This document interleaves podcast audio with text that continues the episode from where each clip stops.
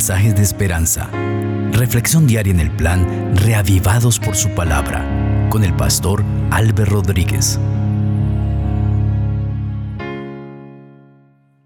Un saludo cordial, queridos amigos. Hoy estudiaremos Colosenses, el capítulo dos. Vamos a pedir que el Espíritu Santo nos dirija. Querido Padre Celestial, gracias por la vida y por tu palabra, porque ella siempre tiene un mensaje. Háblanos claramente, ayúdanos a entender el texto bíblico. Si hemos tenido una interpretación incorrecta de este capítulo, ayúdanos a entenderlo de la manera correcta, con el propósito que fue escrito el texto. En el nombre del Señor Jesucristo. Amén. Así dice la palabra del Señor, Colosenses dos. Quiero pues que sepáis cuán grande lucha sostengo por vosotros, por los que están en Laodicea y por todos los que nunca han visto mi rostro. Lucho para que sean consolados sus corazones y para que unidos en amor alcancen todas las riquezas de pleno entendimiento, a fin de conocer el misterio de Dios el Padre y de Cristo, en quien están escondidos todos los tesoros de la sabiduría y del conocimiento. Esto lo digo para que nadie os engañe con palabras persuasivas, porque aunque estoy ausente en el cuerpo, no obstante en espíritu estoy con vosotros, gozándome y mirando vuestro buen orden y la firmeza de vuestra fe en Cristo. Por tanto, de la manera que habéis recibido al Señor Jesucristo, andad en él, arraigados y sobreedificados en él y confirmados en la fe, así como habéis sido enseñados, abundando en acciones de gracias. Mirad que nadie os engañe por medio de filosofías y huecas sutilezas basadas en las tradiciones de los hombres, conforme a los elementos del mundo y no según Cristo. Porque en él habita corporalmente toda la plenitud de la divinidad, y vosotros estáis completos en él, que es la cabeza de todo principado y potestad. En él también fuisteis circuncidados con circuncisión, no hecha por mano de hombre, sino por la circuncisión de Cristo, en la cual sois despojados de vuestra naturaleza pecaminosa. Con él fuisteis sepultados en el bautismo, y en él fuisteis también resucitados por la fe en el poder de Dios que lo levantó de los muertos. Y a vosotros, estando muertos en pecados y en la incircuncisión de vuestra carne, os dio vida juntamente con él, perdonándoos todos los pecados. Él anuló el acta de los decretos que había contra nosotros, que nos era contraria, y la quitó de en medio, clavándola en la cruz, y despojando a los principados y a las autoridades, y los exhibió en público, triunfando sobre ellos en la cruz. Por tanto, nadie os critique en asuntos de comida o de bebida, o en cuanto a día de fiesta, luna nueva o sábados. Todo esto es sombra de lo que ha de venir, pero el cuerpo es de Cristo. Que nadie os prive de vuestro premio, haciendo alarde de humildad y de dar culto a los ángeles, metiéndose en lo que no ha visto, hinchado de vanidad por su propia mente carnal, pero no unido a la cabeza, en virtud de quien todo el cuerpo, nutriéndose y uniéndose por las coyunturas y ligamentos, crece con el crecimiento que da Dios. Si habéis muerto con Cristo en cuanto a los rudimentos del mundo, ¿por qué, como si vivierais en el mundo, os sometéis a preceptos tales como no uses, no comas, no toques? Todos estos preceptos son solo mandamientos y doctrinas de hombres, los cuales se destruyen con el uso. Tales cosas tienen a la verdad cierta reputación de sabiduría, pero exigen cierta religiosidad, humildad y duro trato del cuerpo, pero no tienen valor alguno contra los apetitos de la carne. Amén.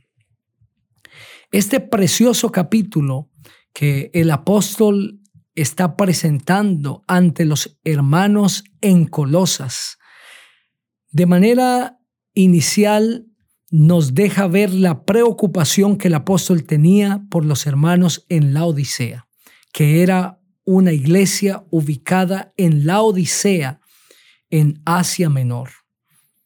Y él anhelaba ir a visitar a los laodicenses, como también anhelaba estar presente con los hermanos en Colosas.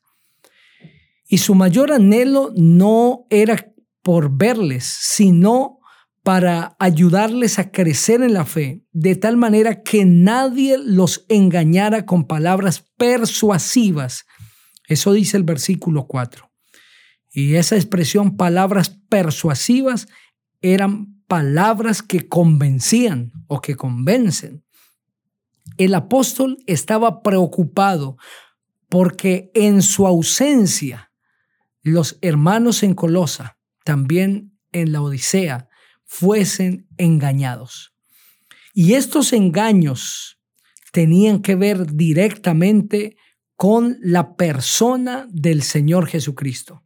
Por eso es que el apóstol les dice: por tanto, de la manera que habéis recibido al Señor Jesucristo, andad en él, arraigados y sobreedificados en él. ¿En quién? En el Señor Jesús, y confirmados en la fe, así como habéis sido enseñados, abundando en acciones de gracias. Manténganse en firme en el Señor Jesucristo, en lo que han recibido, en las enseñanzas que ustedes han recibido.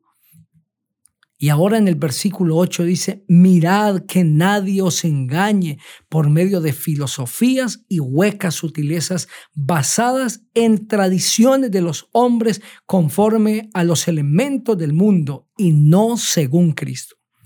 ¿A qué sutilezas, a qué filosofías es que el apóstol está haciendo referencia?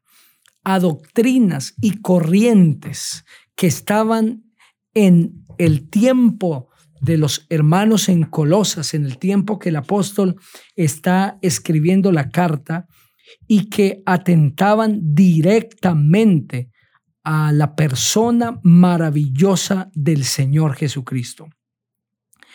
Por eso es que el apóstol les explica a los hermanos que ellos tienen que cuidarse de esas vanas sutilezas, porque eran engañosas filosofías, una falacia que hablaba en contra de la persona del Señor Jesucristo. Falsos maestros de Colosas se habían levantado para distorsionar las creencias del Evangelio de Dios, y estaban usando argumentos engañosos. Es por eso que el apóstol les indica a los hermanos el fundamento de la fe, que está en el capítulo doce, el versículo nueve. Porque en él habita corporalmente toda la plenitud de la deidad, de la divinidad. Y vosotros estáis completos en él, que es la cabeza de todo principado y potestad. En él también fuisteis circuncidados con circuncisión no hecha por mano de hombres, sino por la circuncisión de Cristo, en el cual sois despojados de vuestra naturaleza pecaminosa. Con él fuisteis sepultados en el bautismo, y con él fuisteis también resucitados por la fe en el poder de Dios, que lo levantó de los muertos. Y a vosotros, estando muertos en pecados y en la incircuncisión de vuestra carne, Cristo os dio vida juntamente con él, perdonándoos todos vuestros pecados.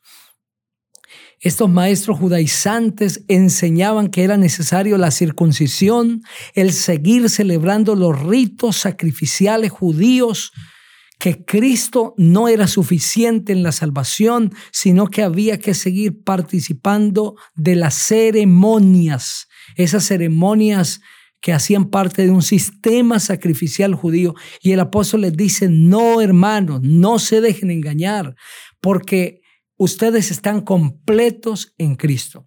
También había una corriente que indicaba que Cristo no era Dios, que era un ser humano, que tenía unas, una ascendencia y unas características especiales, pero que no era divino. Es por eso que el apóstol dice, en Cristo habita corporalmente toda la plenitud de la divinidad. Y esa expresión corporalmente indica en él, habita en su cuerpo, habita corporalmente la plenitud de la divinidad. Es decir, Cristo es Dios. No es que es humano, que tiene una ascendencia especial. No, Cristo es Dios. Y en Cristo Jesús, hermanos, estamos completos. No necesitamos nada más. No se dejen engañar por esas filosofías y por esas vanas sutilezas. Querido amigo, si tú aceptas a Cristo, tienes la salvación. Aceptando a Jesús por fe, estamos aceptando también la vida eterna. Y en este contexto es que ahora el apóstol presenta lo que dice el versículo catorce. Él, Cristo, anuló el acta de los decretos que había contra nosotros, que nos era contraria, y la quitó de en medio clavándola en la cruz. Y despojó a los principales y a las autoridades y los exhibió públicamente, triunfando sobre ellos en la cruz. Por tanto, nadie os critique en asuntos de comida o de bebida o en cuanto a días de fiesta, luna nueva o sábados. Todo esto es sombra de lo que ha de venir, pero el cuerpo es Cristo. Ese versículo dieciséis generalmente es objeto de estudio de muchos predicadores. Y es la base de muchas predicaciones para decir que el sábado, el séptimo día de la semana, es, fue clavado en la cruz. Ya no es vigente para nosotros. Sin embargo, para nosotros entender el versículo dieciséis, debemos enlazarlo con el contexto anterior y posterior. ¿Por qué digo que lo debemos enlazar? Porque el verso dieciséis tiene un conector que dice por tanto, y ese por tanto es la reacción de un enunciado, de un mensaje ya presentado. ¿Cuál es el mensaje? Lo que ya ha dicho el apóstol a partir del versículo ocho, de manera especial el versículo catorce. Él anuló el acta de los decretos que habían contra nosotros, que nos era contraria, y la quitó de en medio clavándola en la cruz, y despojó a los principados y a las potestades. Por tanto, nadie tiene que criticarnos en asuntos de comida o de bebida, en cuanto a días de fiesta, luna nueva o sábados. Debemos comprender qué significa acta de los decretos, porque lo que Cristo anuló y clavó en la cruz es el acta de los decretos. Y es interesante que esa palabra acta en el griego es la palabra geirografón, que significa documento escrito a mano, el documento de la deuda. En otras palabras, geirografón es algo semejante a una letra que, o un pagaré que atestigua, que es un comprobante de que existe una deuda. Y el texto dice claramente que el Señor Jesucristo anuló el acta de los decretos que nos era contraria a nosotros y la clavó en la cruz. Geirografón, acta de decretos, que nos era contraria, es decir, gramaticalmente que estaba contra nosotros. Y ahora Cristo la toma y la clava en la cruz. Esto es el sistema ceremonial judío. Es lo mismo que ya describió Efesios, el capítulo doce, el versículo quince, cuando dice, Él es nuestra paz, que de ambos pueblos hizo uno, derribando la pared intermedia de separación, aboliendo en su carne las enemistades, la ley de los mandamientos expresados en ordenanzas, para crear en sí mismo de los dos un solo cuerpo y uno nuevo, haciendo la paz. Cristo Jesús toma el acta de los decretos, la deuda que el hombre tiene con Dios. ¿Y por qué no será contraria? Porque era una deuda en contra nuestra, la estábamos debiendo. El hombre estaba en deuda con Dios y Cristo toma esa acta de los decretos. Esta es una figura para que los hermanos en Colosas comprendan lo que el apóstol quiere decir. El pagaré. El hombre tenía un compromiso con Dios. Ahora Cristo toma ese pagaré y lo quita, lo clava en la cruz. Y esa expresión clavada en la cruz significa que con la muerte de Cristo en la cruz del Calvario, el hombre ya no tiene deuda con Dios, sino que al aceptar a Cristo Jesús como su Salvador, ahora le es acreditada la salvación, el paz y salvo, porque Cristo ya lo pagó por nosotros. Alabado sea el nombre de Dios. Por eso es que el versículo dieciséis dice: por eso nadie tiene que juzgarnos en comida, en bebidas, en lunas nuevas, en días de fiesta o sábados. Esta expresión que cita el versículo dieciséis hace referencia a ceremonias religiosas, leyes ceremoniales, y lo completa el versículo diecisiete al decir: todo esto era sombra de lo que ha de venir, pero la realidad es Cristo.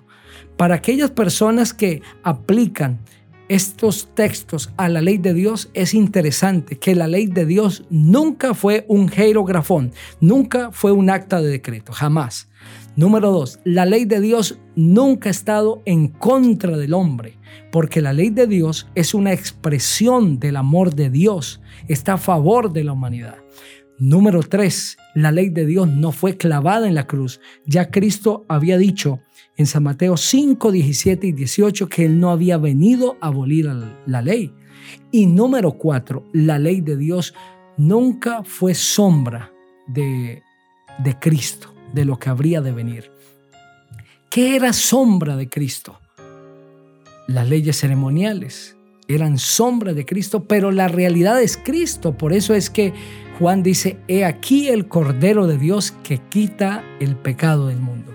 Querido amigo, este texto está haciendo referencia a la plenitud que tenemos en Cristo, a la suficiencia que es Cristo. Cristo es todo para el ser humano. Cristo ya pagó por ti en la cruz.